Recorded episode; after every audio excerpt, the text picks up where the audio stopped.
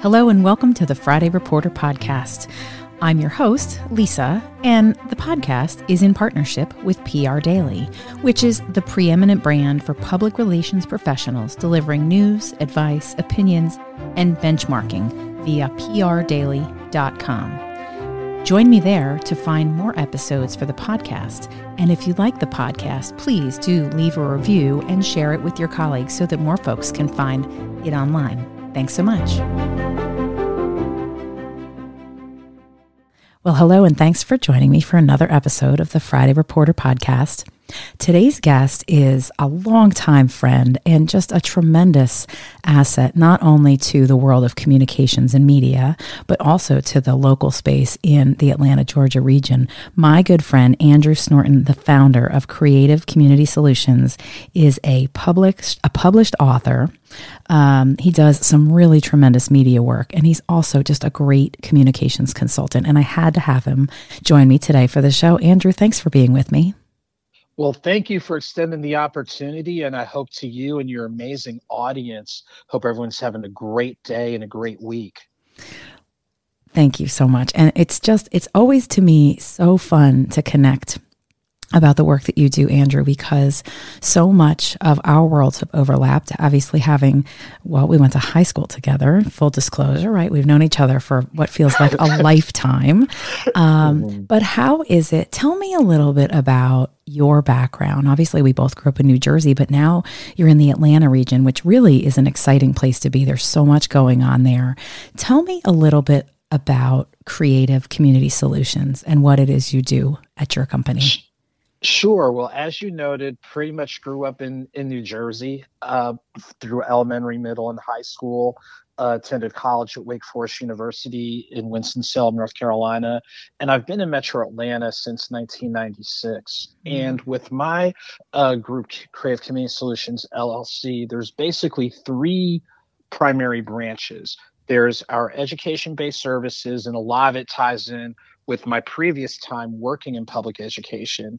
And that ranges from your traditional tutoring, virtual tutoring, and, and, student coaching, as well as advisory work with a few nonprofits, as well as a couple of schools, especially with the standardized testing with the uh, ACT and SAT. Mm-hmm. And that even spills over into working with um, student athletics. So, very thankful and grateful to all the schools organizations ranging from uh, Upward Bound up at the University of Tennessee Chattanooga and other venues where I've been able to just kind of get my you know just leave a positive footprint and try to leave the space you know in a better place than when i when i entered. Sure. On the press and media end it's definitely been exciting especially in the last few years independently the coverage I mainly do is in college athletics, so college football with my alma mater, Wake Forest University. Mm-hmm. I've also covered some historically black colleges and universities, especially in tandem with Black College Sports Group 360.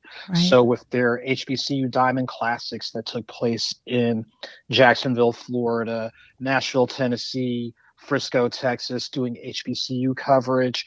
Uh, I've done minor league hockey, uh, professional bull riding.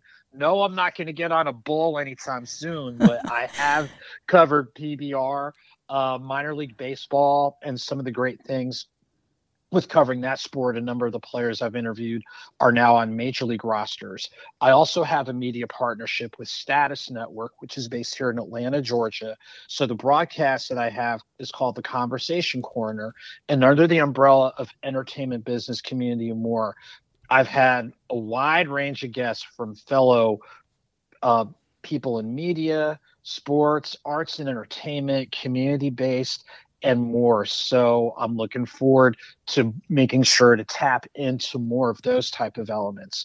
And then as a published author, since when, since my debut in 2017 i've released four books i have an audio book series and i've been very fortunate to either be a participating author or speaker at some key festivals including but not limited to the mississippi book festival mm. uh, the detroit book city book festival uh, the east of the river book festival which took place in washington d.c a few years ago as well as others so i'm very you know, excited with the work that's taking place, looking forward to the work that's on the horizon. And like anybody in your respective field, vocation, whatever you want to call it, you know that there's, you have to learn something new every day. You're always trying to expand the tools in your toolbox, and that allows you to move in so many different constructive spaces and places. Absolutely true. And it's to me, I, I love that. I love that that's your piece of your takeaway from all of that is to be learning something new every day. I, I'm reflecting primarily on the fact that we're just a couple days post the Oscars, and uh, and what was interesting to me to watch. I only watched a little bit because I went to sleep early. No, you know, full disclosure here.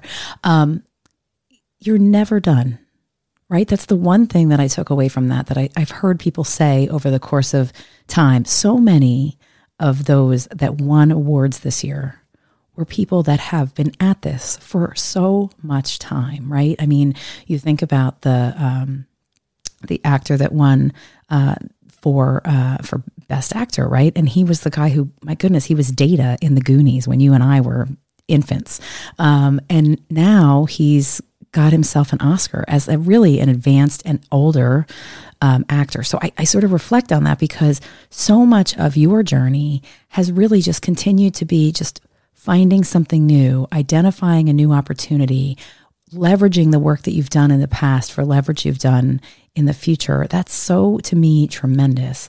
I have to ask though, writing a book, I ask this of a lot of my guests, Andrew, because I've had a lot of journalists that also have been authors. Will you tell me a little bit about how did you do your first book? Because the first one's always the hardest, they say, right? Oh goodness. You know what? You you bring up an outstanding question. As we've all heard, the hardest thing is getting started. Yeah. The next hardest thing is getting finished. Yeah.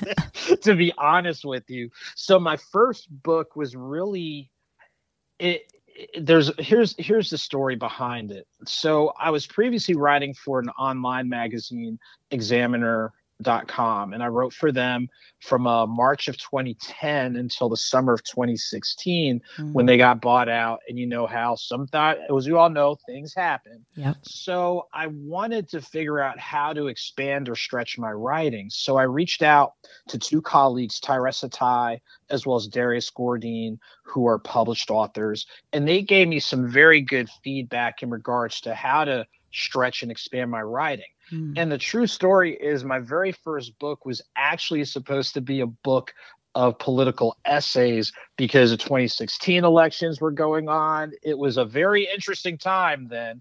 And you can say that again. Hap- yeah. so what ended up happening, full disclosure, I made the cardinal mistake of not backing up my manuscript on flash drive or in the cloud. No. So when my laptop crashed, um, while one of my colleagues was able to help me recover a lot of items, that was one of the items that didn't get recovered.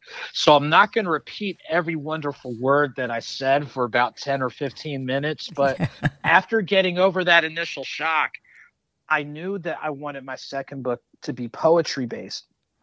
And then I kind of realized, you know what?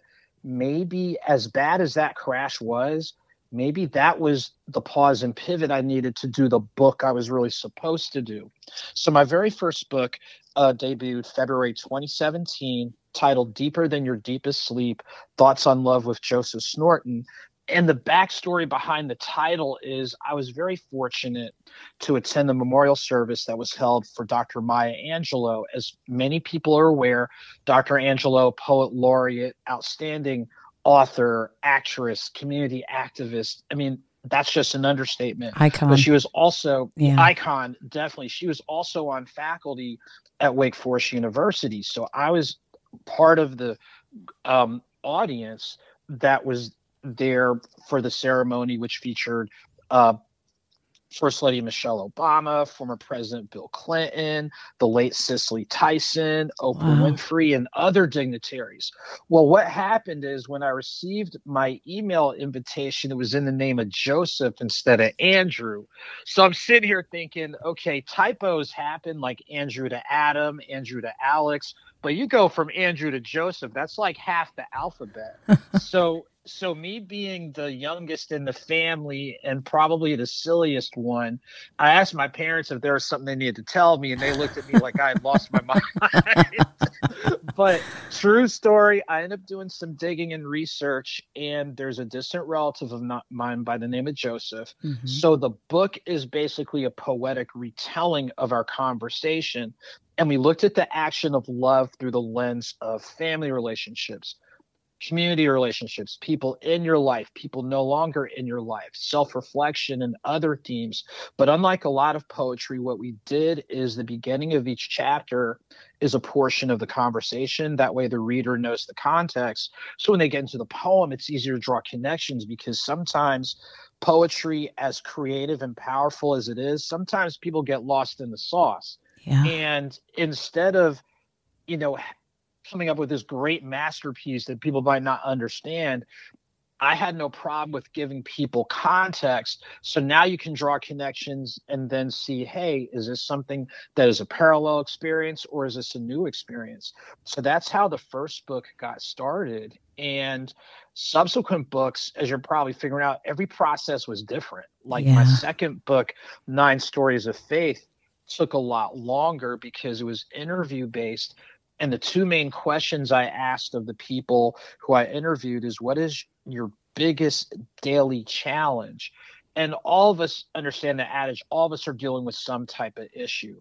But there are some people that are dealing with some real serious issues day after day after day. Mm-hmm. So people I interviewed opens up about what it's like living with a physical health challenge like multiple sclerosis, a mental health challenge like bipolar disorder where they weren't properly diagnosed and almost killed themselves, uh, life after incarceration, but not only through the lens of their respective faith. And the people I interviewed are of Christianity, Hinduism, or Islamic background. Mm-hmm. So not only through the lens of their faith, but what are best practices in health and wellness that you're using? What about your support network of family, friends, and loved ones just to help be that you know cheering section yeah. and accountability section? But then how have you changed your way of thinking? So it's more of a mindset of this is something i live with versus something i have. Mm-hmm. because if it's something you have it's something that can have ownership over you.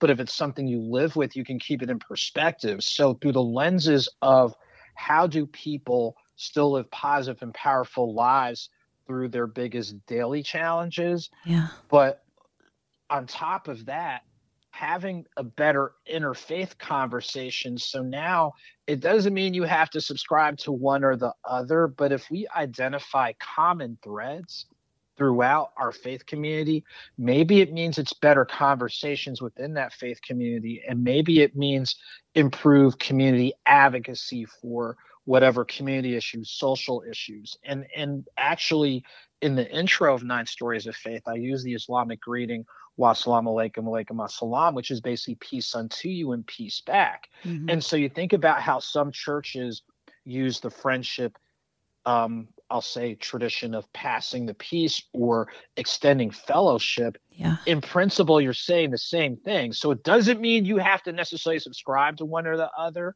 but if we have a better conversation, you never know where we find commonalities and where we can, you know, build and just do something better and yeah. do something more constructive. I love that. And then, of course, the third book goes in a totally different direction, Nothing Minor, which is based on my coverage of minor league baseball. Mm. And what I made sure to do is I was very intentional with interviewing African American players because we know on the major league level it's less than 10% of the uh, pop of the population who plays major league ball.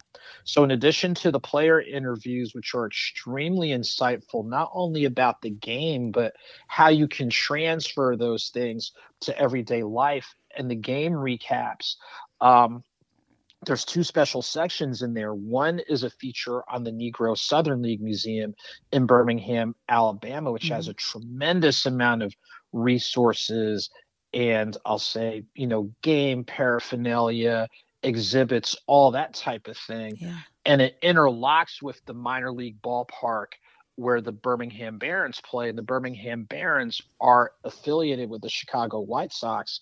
But on top of that, they get their name after the Birmingham Black Barons of the Negro Southern League. Oh, I so, didn't know that. Yeah. So now all of a sudden you have a minor league team, which each and every day when they play, they're actually indirectly paying homage to the Negro League team that played there years ago. That's awesome. And then another feature is an interview with one of the umpire supervisors who explains the game from that vantage point. So now it's not only engagement for fans of the game, coaches, pulling out transferable items, but it could be different pathways to sports. So now all of a sudden, you could be grooming the next generation of, let's say, managers or scouts or people in communications or whatever. Mm-hmm. And then the current release quotes and notes something's on the horizon. It's part think piece because it's a bunch of original quotes, with the exception of one which I borrowed from my grandmother. And so the quotes out there a logic and rationale, breaking it down like what does it mean to me. But instead of it, me being coming from the mountaintop with this body of knowledge, it's like here's things that work for me, and I leave spaces for people so they can jot down whether they agree, whether they disagree, do they want to go deeper? Because as we both know, what you put in your head eventually is going to come out in some way, shape, or form. So if we're able to find ways to just kind of pause and pivot. Now all of a sudden, maybe you uncover that creative talent that you didn't think you had. Or mm-hmm. maybe it means, wow, I can plan and organize that trip or, you know, add to my toolbox or whatever. Yeah. Just the importance of pausing and pivot during these fast paced times are, are things that we can do. So those are the four books. And then the audio book series, the author's mixtape, is totally different. You can tell I'm like kind of tapping into my creative. well, you know, but and let me pause for a pause you for one second there because the one thing that stood out to me in our earlier conversation when we talked about sort of doing an episode together was that you are continually in a mindset of creating.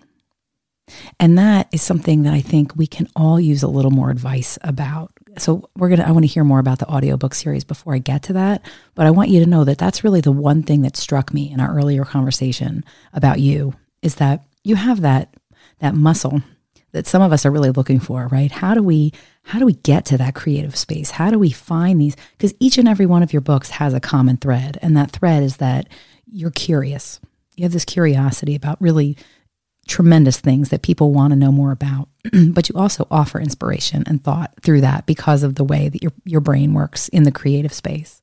Um, so that's really to just a footnote on on your stories about the books is what really stood out to me is that I really admire that and I think that that's something that really is what's made you so successful is that you have that ability to see new and cool avenues and ways to educate and share information. Thank you, thank you, and and and taking that point, I think we all, as hard as it can be based on what we're doing with our families or professional lives, community lives, I think a lot of it is just go sit down somewhere for a minute. And and sometimes when you sit down somewhere, you slow down the moving parts and then you kind of pause and think. And I think all of us to varying degrees still want to connect with that younger version of us. Like, you know, you've heard so many times like you see little kids and you see the energy that they have and curiosity and things along those lines who's to say that we don't we can't keep elements of that? So you hmm. think about anyone that's changed careers. Part of the reason you change careers is because it might have been an energy shift or you connected with something you know intrinsically or it's like I just want to do something different. Mm-hmm. You know, I mm-hmm. don't want to just get vanilla ice cream all the time. Let me get some sprinkles or some different flavors or whatever. Yeah. Or you think about like in that same vein, there's things that we're already doing that tap into us being creative and doing something different. Think about places you've traveled. You might have traveled someplace that you never thought you would, you know, mm-hmm. whether it's across country or overseas and part of it was you you were curious you had an interest you did some research you might have talked with people who might have done it and then when you're at a comfort level and whatnot. Maybe you did those three days across country or five days on a cruise or whatever. Mm-hmm. So it's kind of pausing and recognizing, like when you you know raise that point about the different directions the books have gone in or the different things I've been able to cover.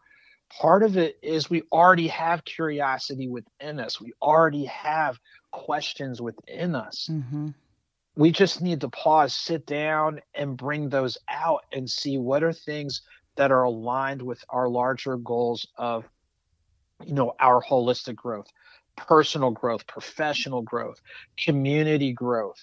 Like all of us have the capacity to do it. So why not tap into it? And and I think it's one of those we're all going to have regrets. There's all going to be some things that we quote might not be able to do, mm-hmm. but let's take inventory of what we've been able to do. Let's not short sell the fact that I don't know, you've seen the Atlantic Ocean or you've been outside the country or you've met you know, famous people. Heck, I went to high school with you. That's a blessing for crying out mm-hmm. loud. Um, you know, just let's take inventory of what we've been able to do and build off of those. And you never know where it can take you.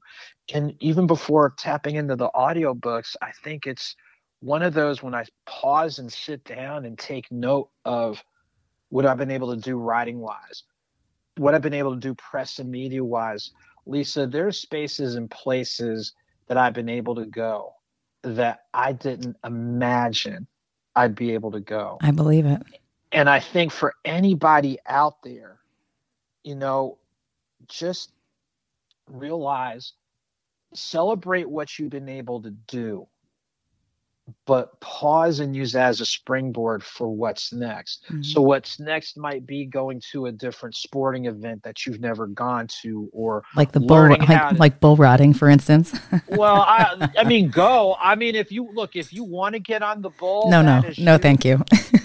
I'm not talking to you. Maybe your audience might want, hey, look, Possibly. if that's what you want to do, do research, do research before you do it. Mm-hmm. But I mean, who's to say that you know you don't go to a different type of sporting event or you go to the art gallery or you go to the outdoor you know block party or what have you or instead of jogging you go for a walk and you slow down and you take pictures of the birds and stuff floating around i mm-hmm. mean it, it like you don't quote always have to know what it looks like but you can have an idea that hey there's something else out there that i'd like to look at as a growth experience and it doesn't always have to be monetary.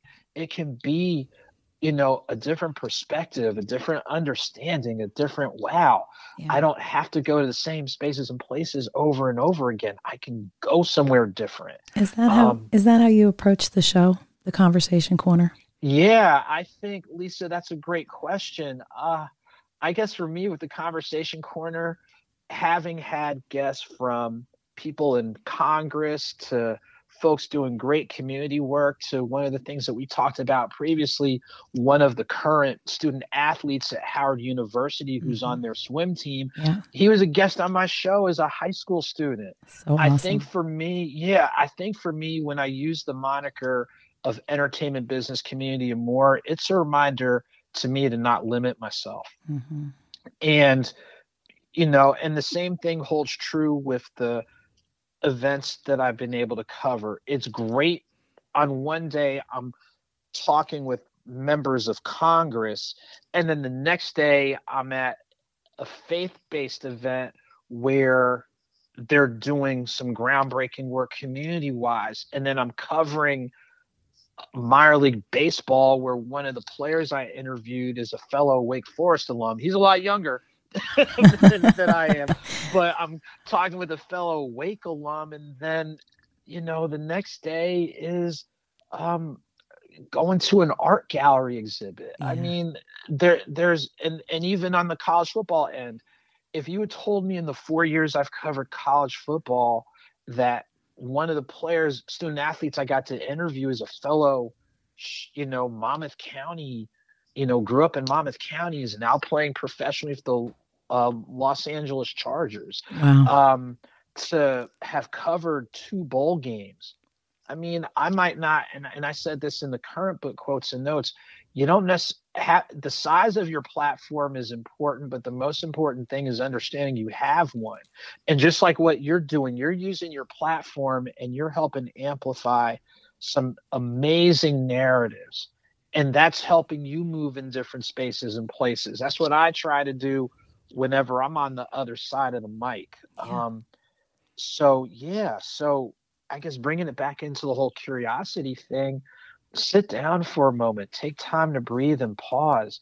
Ask yourself, what is it, something that you always wanted to do? And you might not do it in that exact way, but maybe you're able to do it in some way where you draw a connection or every once in a while be be it's okay to be a little bit different it's okay to cut across the grain it's okay to go on the other side of the tracks I or what that. have you like like why limit why limit yourself especially while you're physically and mentally able to why why not do it if you can mm-hmm. and it, mm-hmm. you know you might not do everything but when you sit down and pause and look at what you've been able to do that's probably a little bit more than what you thought and Absolutely. feed off of those things into the next whatever the next interview the next topic your next career move or whatever just I, I love it I, absolutely and i think the other thing too andrew is have the courage to put it out there and you really have. I mean, you've four books, audiobooks, a show, a successful business, educating and and really inspiring people. I mean, it is to me, it is just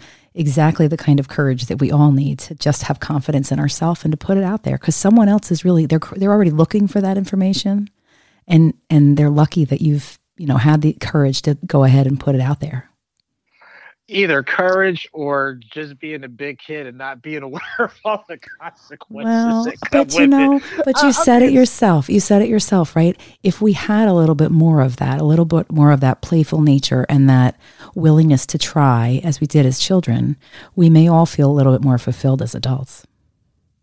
You know it exactly, and and um, and and, and sometimes you know just have a little faith, like even when I think about students I work with, it's like have high expectations, but give yourself a little bit of grace. Like a mistake isn't necessarily a bad thing. Like mm-hmm. you learn how to do things differently, you learn how to do things better, you see things from a broader perspective, or you realize, hey, my view might not be the best view or the only view for something. Yeah. Uh, yeah, just try. Uh, I mean, you know what happens when you don't try, so you might as well. You're disappointed. What, yeah.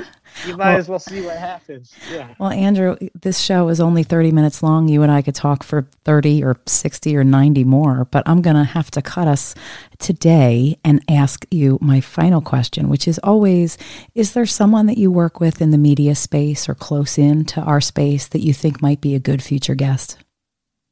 Oh gosh, in the media space, there's a number of people I can think of. of right off the top, I'll say Sam Crenshaw, who's a veteran sports journalist here in the Atlanta area. David Grubb, who is another uh, sports journalist based out of uh, New Orleans, Baton Rouge. Those are two names that come to mind. I'll, I'll send you some more, but those of course. Those are the first two people that come to mind in the press and media space doing amazing work. I love that. I love that so much. And yes, by the keep all of those ideas coming because you know that I need all the great recommendations I can get for the show. And Andrew, thank you. Thank you so much. Keep up the amazing work and let's stay in touch. Oh, definitely. Thank you again for the opportunity. Continue well wishes with all the work you're doing into your audience. Hey, best wishes with all the good things you're working on as well. And that's today's Friday Reporter podcast, a podcast in partnership with PR Daily, a tremendous and helpful guide for all things public relations.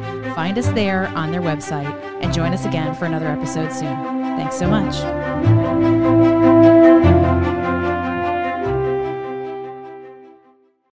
On the morning of August 1st, 1966, Shots ring out from the observation deck of the clock tower on the University of Texas campus. It marks the infamous beginning of the modern era of mass shootings in America. You're listening to Stop the Killing podcast. Join us as we take you behind the crime scene tape to explain global mass shootings and mass attacks. I'm Sarah Ferris, but more importantly, this is Katherine Schweit, the former head of the FBI's active shooter program. I spent five years as the FBI's top executive looking for answers to the mass shooting crisis. I've been at the shooting scenes, I've traced heroic acts of bravery, and I've sat silently and listened to the heart wrenching stories from survivors. Amongst this horror, there is hope. We all hold the key to stop the killing. You just need to know how to unlock the door. Download Stop the Killing and be part of the solution. Search Stop the Killing on Apple, Spotify, and all the usual suspects.